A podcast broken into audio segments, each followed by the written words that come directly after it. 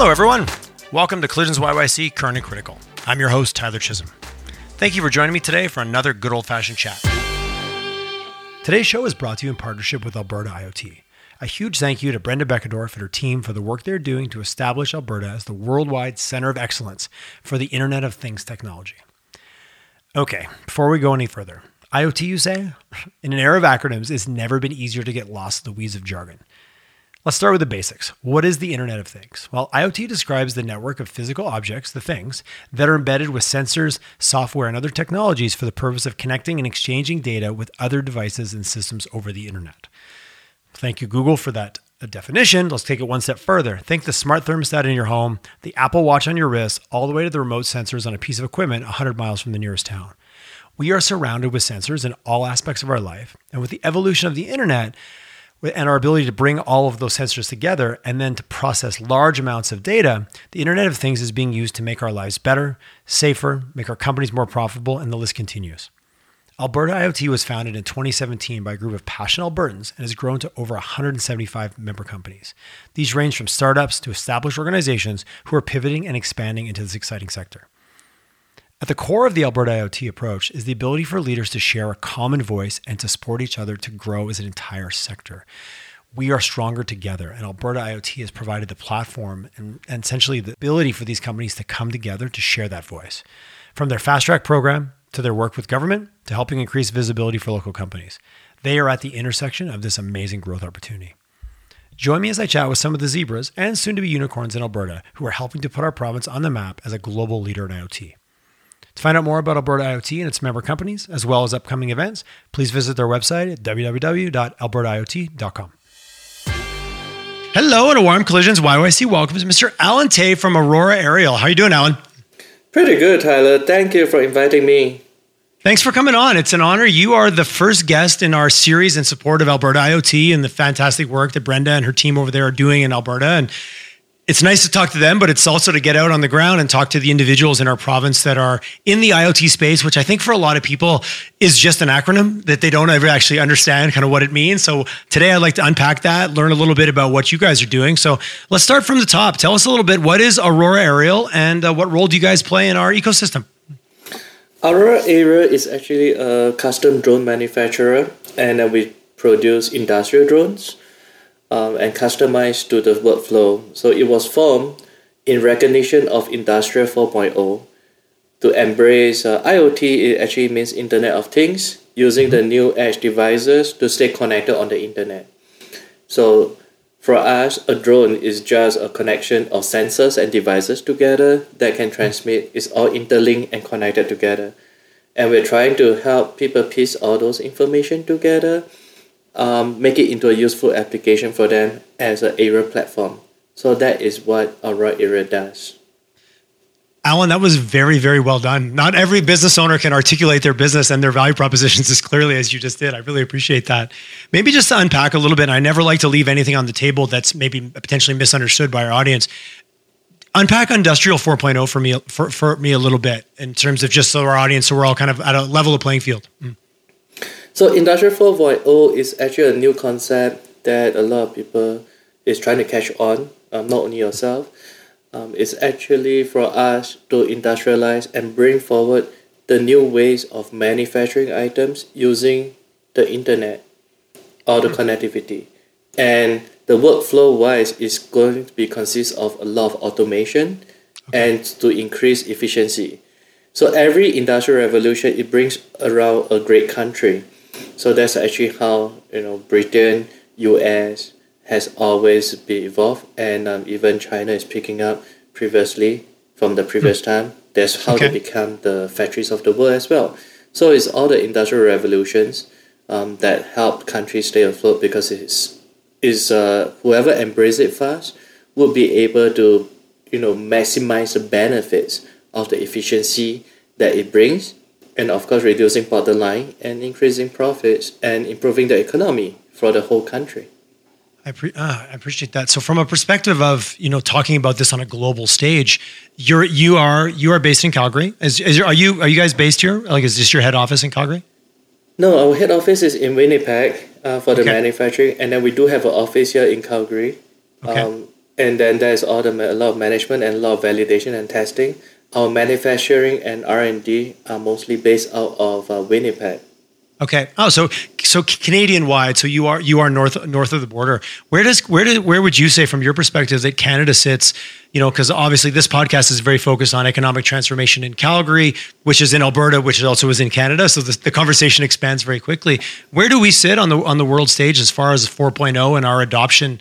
How, where where are we in that race? And maybe I'm am I wrong or right to call it a race? it is a race, and that was why um, I would say that we are the as being Canadians, we have a few depending on which industry you're talking about. We have a few companies that's leading the charge, and we are in the forefront, uh, forefront runner for that. And okay.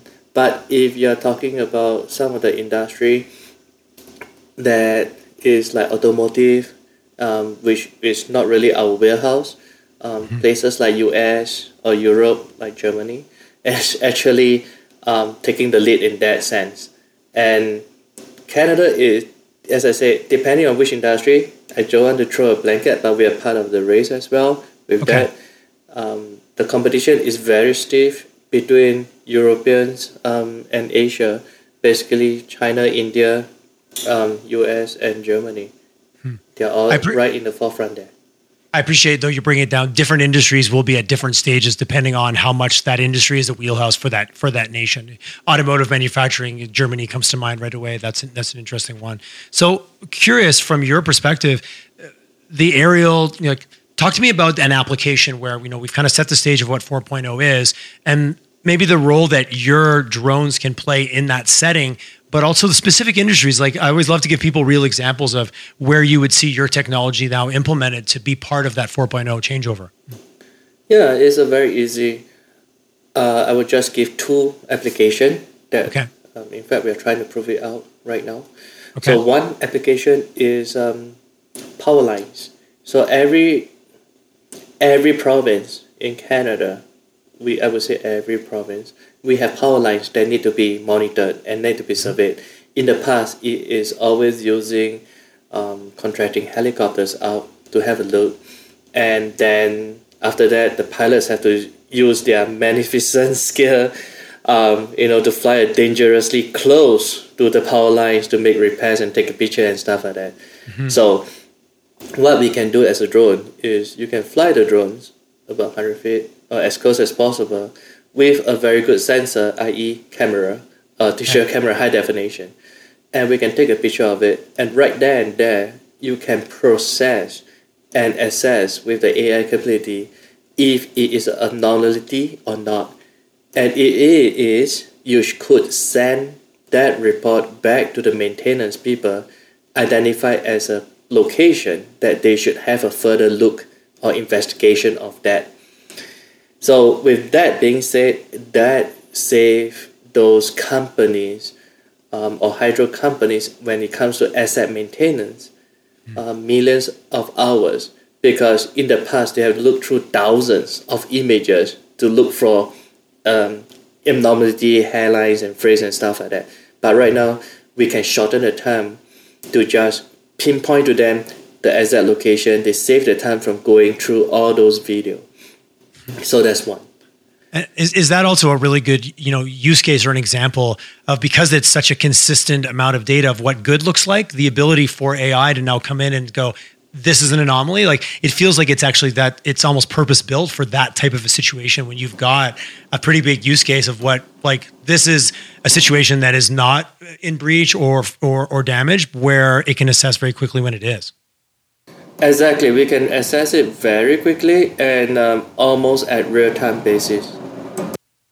Interesting. So when you think of IoT, to give people an idea, like to really wrap their head around it, it's you know the Internet of Things, the ability to communicate across that bandwidth, but also it's our ability to process the large amount. Is that why you're seeing IoT also kind of move forward and become so much more of a mainstream concept now? Because we're it's almost the perfect coming together of the ability the quality of the sensors, the ability to move the data, but also the ability to process the data in a useful way. Exactly, it's actually to get the information out to the timely.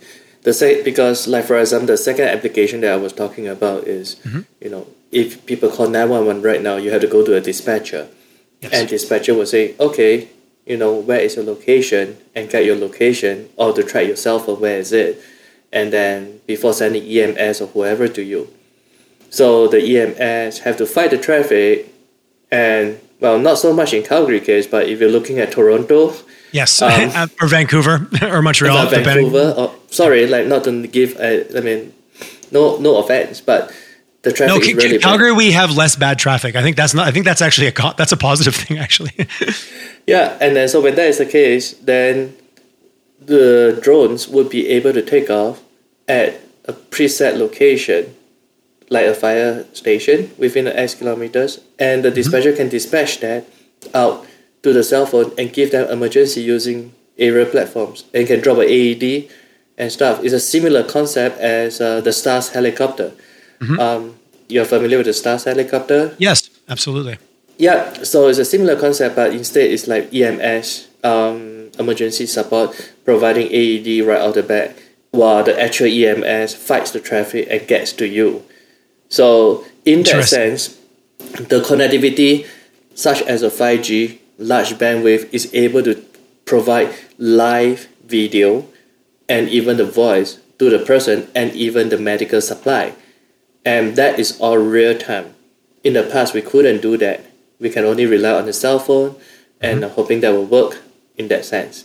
So that's the second application whereby IoT will prove itself out to be very uh, useful because we are staying in the connected world and then we can get the information right off the bat. And something like you just described, I would assume that would obviously be more limited to currently now like dense rural centers, like the rural versus urban when it comes to connectivity. Uh, that's a gap. And I, you know, spent some time in rural Quebec this summer. My family's from there. And I realized how much I take for granted my high speed internet at my home for my ability to connect and operate my business and do all the things.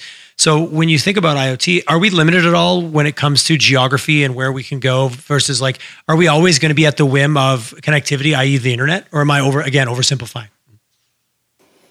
Um, there's several ways to get connected to the internet, okay. and then yes, depending on where are you at, technology has improved so much, and there's also a lot of innovators in the country, and a lot of great companies are forming up. So I will not say there's a limitation. It's just how we can have better connectivity and better IoT performance. And some of the application that IoT was being used is just a normal monitoring system that doesn't need a real time response, whereby delay by one second is not a life and death issue. So really understanding the use case, but all in all, as technology as a whole kind of lifts us up, that's where you're seeing a lot of opportunity for. Because you know, I'm going to be, I have the privilege, I'm going to be talking to many different IoT-based companies that all work in different spaces, but we're still circulating around the same term. A little bit curious, like maybe getting into really the world you live in when it comes to aerial and to drones. How much are we also like? I'm just curious from regulatory and how many hoops are you jumping through on a regular basis to also be like permissibility? Actually, it's not that bad because um, Transport Canada, who is the regulator, has actually formed a task force to come out and help industry people like us to work and to work with us and also to make it an application safe for the public. So they come out with the regular audits not really audits, but they come up with pointers. We work with them and say, say, have you discussed and have you explored this one? We told them that we, we wanted to do this. Like, okay, we can work with it. This is the limits. This is the risk. How do you mitigate that? So these are the approaches that we work with the regulators on a regular basis, and which is good because there are some in some parts of the world the regulator is just coming. This is the regulation. Follow it. For us, the top down, top right down now, versus versus actually a collaborative approach. That's right. So that's what is uh, pretty good right now for regulators, and we are still on a you know crawl walk run approach. That means we are crawling. That's why we are moving so slowly because regulators will work with us to see what kind of regulation, what kind of effect will they have in our operations. Interesting. Well, and I see that as a much more if you take the time and work with the regulators, there's probably less chance of having regulations put in place that actually now become blocks and and and, and kind of go no go points for your company. Versus if if the industry shoots forward too fast, the regulator then has been for, will be forced to come in with maybe a heavier hand than than than anybody wants.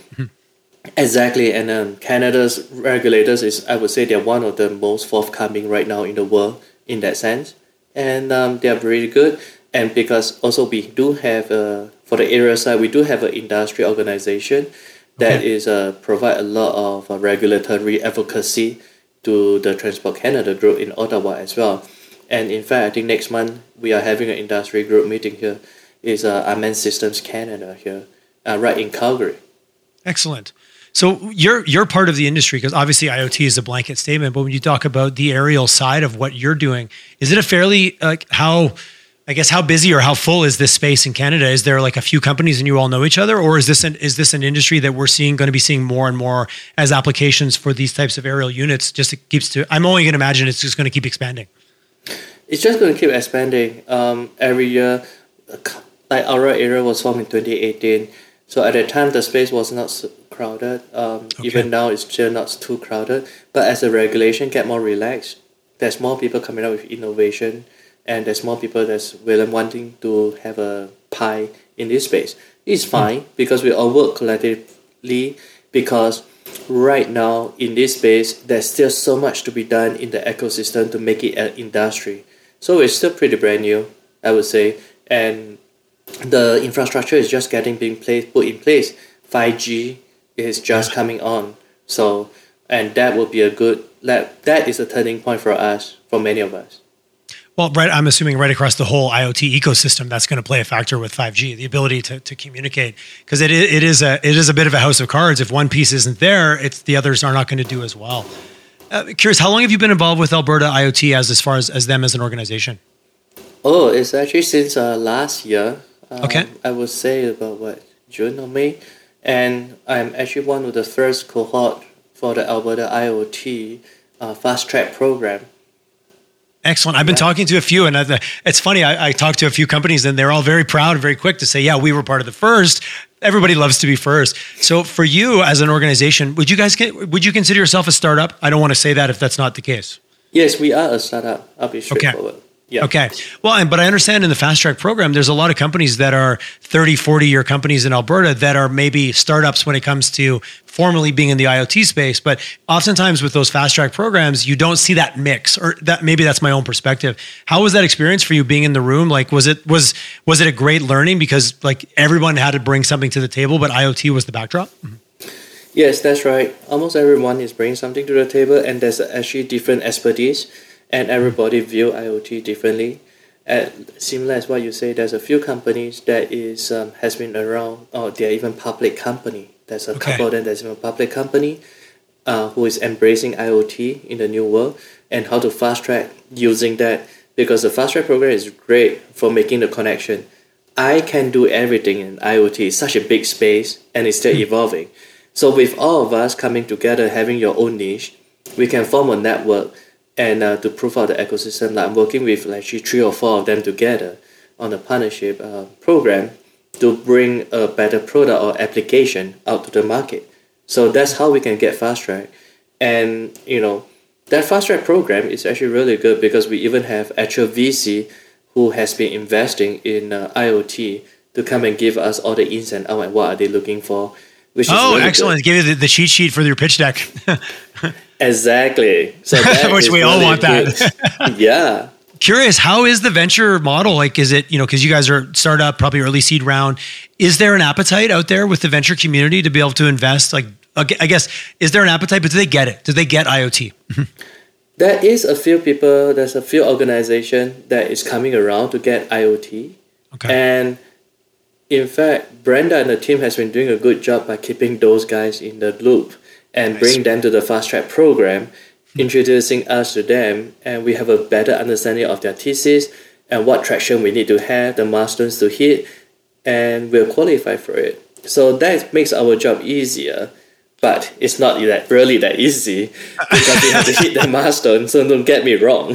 yes no no it's it's never easy but it's it can be less hard or more hard i guess is what i'm hearing what i'm hearing you say is there kind of a universal you know as someone and i also whether you're in IoT or in any startup space, I guess what have you learned in terms of some of that the raise? It's such a critical part. If you can't, the money is the fuel. It's it's you know it's it's it's the it's the energy in the tank to keep things moving forward. I guess any lessons that you've learned kind of in those early stages of having those conversations of like what you thought was important versus what they think is important, maybe. Yeah, there's a Well, investors always think about returns and always think about how marketability is it. So the main thing is for us as soon as possible to get an MVP out and to prove that there's people willing to pay for it. Yes. And That's was that what was that? And I'm curious because I've had a lot of guests on the show that you know don't it's kind of the joke like make sure you take and show your baby around. And someone tells you your baby's ugly then you can go back and fix it. But a lot of entrepreneurs or a lot of technically oriented individuals we tend to protect our idea. So for yourself was that a learning curve? And did, or did you guys just get it all out there to get that feedback? Mm-hmm. um, it's actually for us we took a while because we had to work with the regulators and do a bit of dancing down there to be compliant. And yes. then once that is the case and then we bring it out to people and showcase and they tell us how good or how bad that product is and we go back and change it. And then they say in order to make in order to earn my business this is what kind of features you have. So okay. that's where we have to do the dancing around again. So that's why in the three years we are pretty much coming out and improvising it all the time. And mm. that makes it tougher for us to race with the vc because once vc comes in they need to be able to scale up like really fast Right. That, that that trial and error phase versus okay, we've got a, a concept that is going to get traction. How much can we grow that concept without constantly shifting the platform? Hmm. Exactly. And for your from a, you know ultimately the things you need to run a business, we need the right people, we need the right idea, we need the right funding. How about customers? Is there an openness out there like that? The 4.0 model talk about example of you know uh, public utilities with dealing with power lines uh, right down to talking about ems those are both more i would say at the regulatory or at the government level is that where you guys are seeing traction or is it right across the board into just like large scale commercial versus you know crown corps or, or provincial? Well um, i would say that the traction you know, interest is um, mostly driven by the public contracts for the time being right now. Okay. Okay.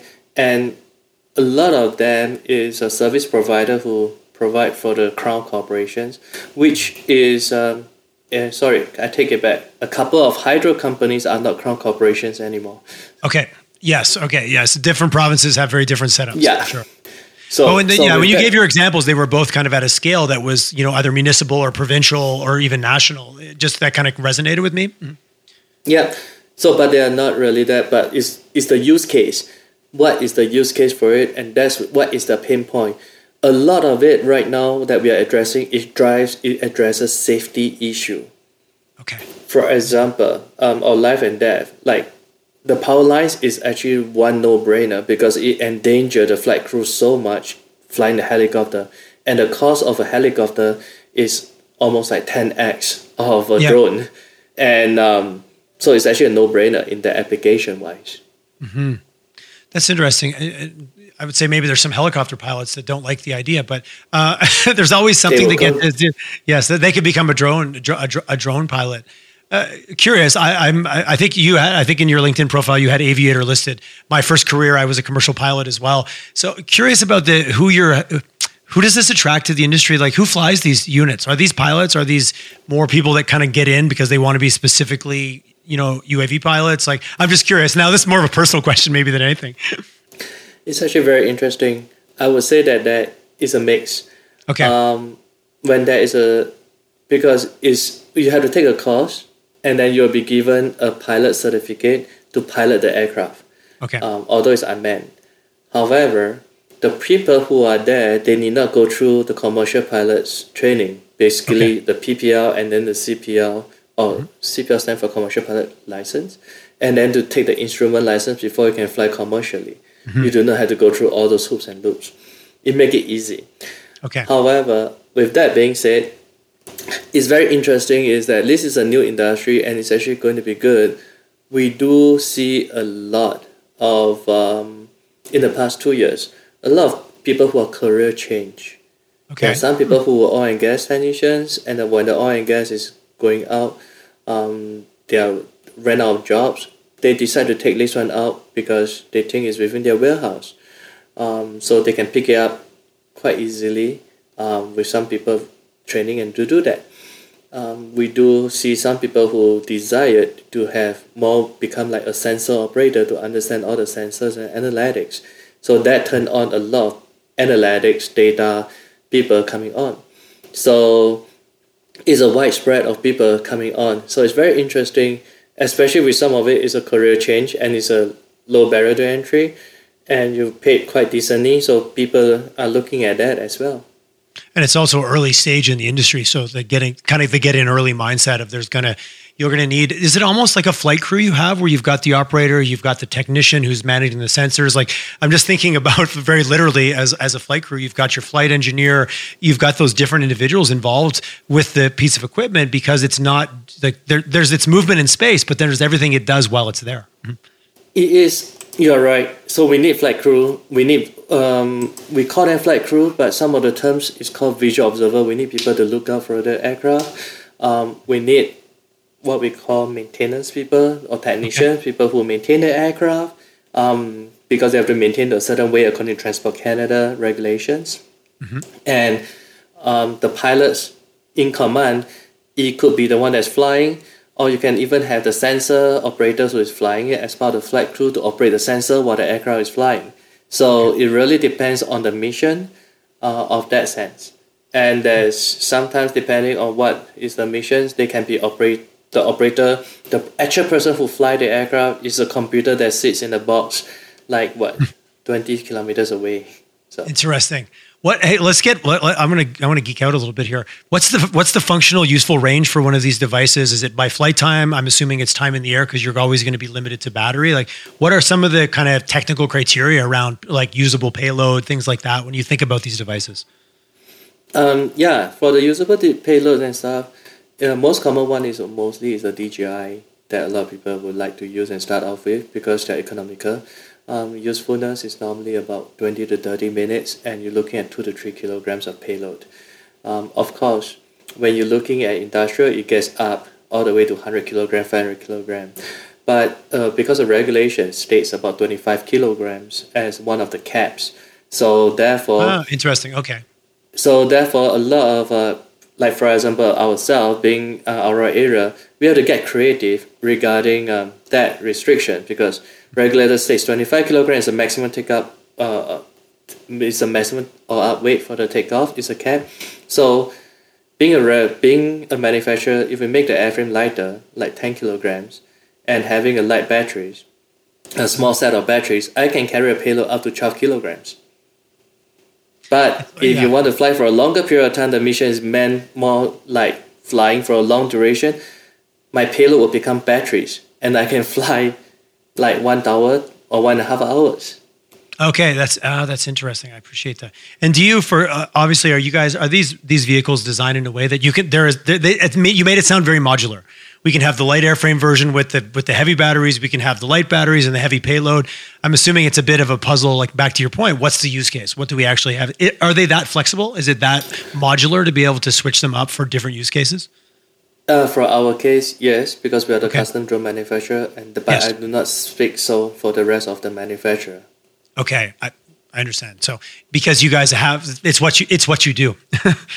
because that is the pain point that we hear from other people. Like I got this aircraft, and then like an operator was telling me I got forty seven aircraft or pilot aircraft, and I got this one, but none of them can do this mission, and I have to take this one apart and put this one in to do it to fit the profile. So I'm like, okay, so that's a difference. Um, and then from those people who have been operating for a while, we're like, okay, so you need something really more modular, light airframe, longer duration. How do we play the flux? That's why the company was designed or actually was evolving to suit the application needs. Mm, and is that part of the, like sounds like that's an, that's part of the evolution of the space of of realizing that these are actually going to be modular devices so that one user can have multiple use cases now for a similar device in terms of or a variety of devices they can mi- mix and match together. Mm-hmm. Exactly, like plug and play. That's what it is, and open source. So um, you do not have to stick to. I'm not sure. Um, the, even remember like Apple many many years ago when Apple first came out, it's not even able to cross to any other platform. You have to buy even the charger and everything. Yes, everything. Every, yeah. And then and only work with that device. And uh, yeah, so we're trying to make do away with it. I'm more of an open source kind of guy, kind kind of framework. I, I, I, those are very different philosophies I, that are that show up in kind of different space. So for yourself, from you know, obviously you see huge potential in your in your space, but when you think about IoT in general, as you know, or maybe even industrial IoT, if we stay inside the commercial side of the application, eh, where are we on the on the scale? Are we like are we early? Are we in our infancy? Like in terms of, I'm just thinking about upside and the mandate that Alberta IoT has to put us on the map as the center of excellence in in Alberta. I guess when from your perspective, like where are we on that journey? Is it still early early days? Um, I would say it's not early early, but it's in the early days. We are okay. kicking off. The industry is taking off and it's taking shape right now, but it just need to have more adaptation of the technology and more acceptance. As as um, as you can be made aware as well, the infrastructure, the basic infrastructure of connectivity is just on rising up and become readily available to us right now. Okay. So you work also all across Canada, thinking about Alberta specifically. Is there anything you see here that's a real that we have as an advantage, or also is there anything that that is kind of slowing us down in terms of like, is it regulatory? Is it access to talent? Is it you know interest in the space? Like, curious, what could Alberta do to what what could we do to be better equipped to be the IoT center of excellence? Because I think um, to be friendly, like right now, Alberta has reformed and has been shaping up to be more of a technology base and it has a lot of talents that's able to be suitable for that even and the government has invested a fair bit into major companies like other MLs and um, mm-hmm. those analytics companies to help us with the talent searching and the t- training of it. That's another. Um, so for us, uh, over here, the Alberta government has also invested in the rural broadband heavily and with Telus and Rogers picking up the slack now they're making the connectivity paving the way for us to bring in or to adapt all those applications right into the northern communities. So that provides a huge advantage. There are there's not many province or territories that okay. can be as well connected in the rural area as we are. So that is a big advantage for us um, for the IoT community as how I personally see it. Well, you've, you've said multiple times that that ability to get the connectivity you need is the make or break for IoT to really be able to accelerate and have that impact. Mm-hmm. Yeah, that's in my own personal naive uh, opinion. I, pre- I appreciate your humility, uh, Alan. Access to talent, you touched on it briefly. It, it's a topic of conversation that I have with almost every business leader. Um, are, do we have the talent pool here, or do you need to look like abroad, and are you pulling talent from everywhere? Um, for our for our area, which is a drone company, we have to pull talents almost from anywhere because um, for our company, for our industry itself, we are not. There's no specific training school that does the drone pilot training or the drone okay. training on how to make a drone or to program the drone. Um, so therefore, we have to get someone and we have to train them a bit more. However, um, with more of an AI um, or computing form of training, Alberta is providing a good base of candidates that we can choose from. So okay. that's why I say is uh, with the investments, it's helping us a lot because it's providing us a bigger base of people with the compute with knowledge in computing. So not necessarily people that were trained in your sector, but because of the foundational learning they have around data, AI, ML, all, all of the all of the tools, they can step into this space and have the platform to then be able to be, you know, industry specific to work on what you guys need. Interesting. In terms of just uh, curious from a size, like uh, how many people on your team right now? How big? How big is your organization in terms of maybe just headcount? I know that's not a not always what means size, but what's your headcount right now? Uh, right now, without counting the interns, we have about 14 of us uh, as full timers. Okay. Excellent. Yeah. So lots of people wearing lots of hats, doing lots of things. exactly. And uh, we're still looking for good people as well, but it takes so much time for us to train uh, for any one time. So we work with a lot of academics like universities. Mm-hmm. We work a lot with UA and uh, SAIT and University of Manitoba as well.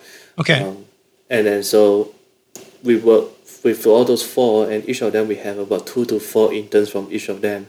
So that makes another half of the team. That's like sixteen. Oh, that's interesting. But that, oh, I, I love the role that post secondary is playing so much more, I think, in real time, you know, versus the old model of post secondary of build a course and then provide it for the next 10 years. Where now I've had lots of, you know, I have a great relationship. We have a partnership with SAIT and their corporate training and how much they're like in real time adapting, training, finding out what industry needs.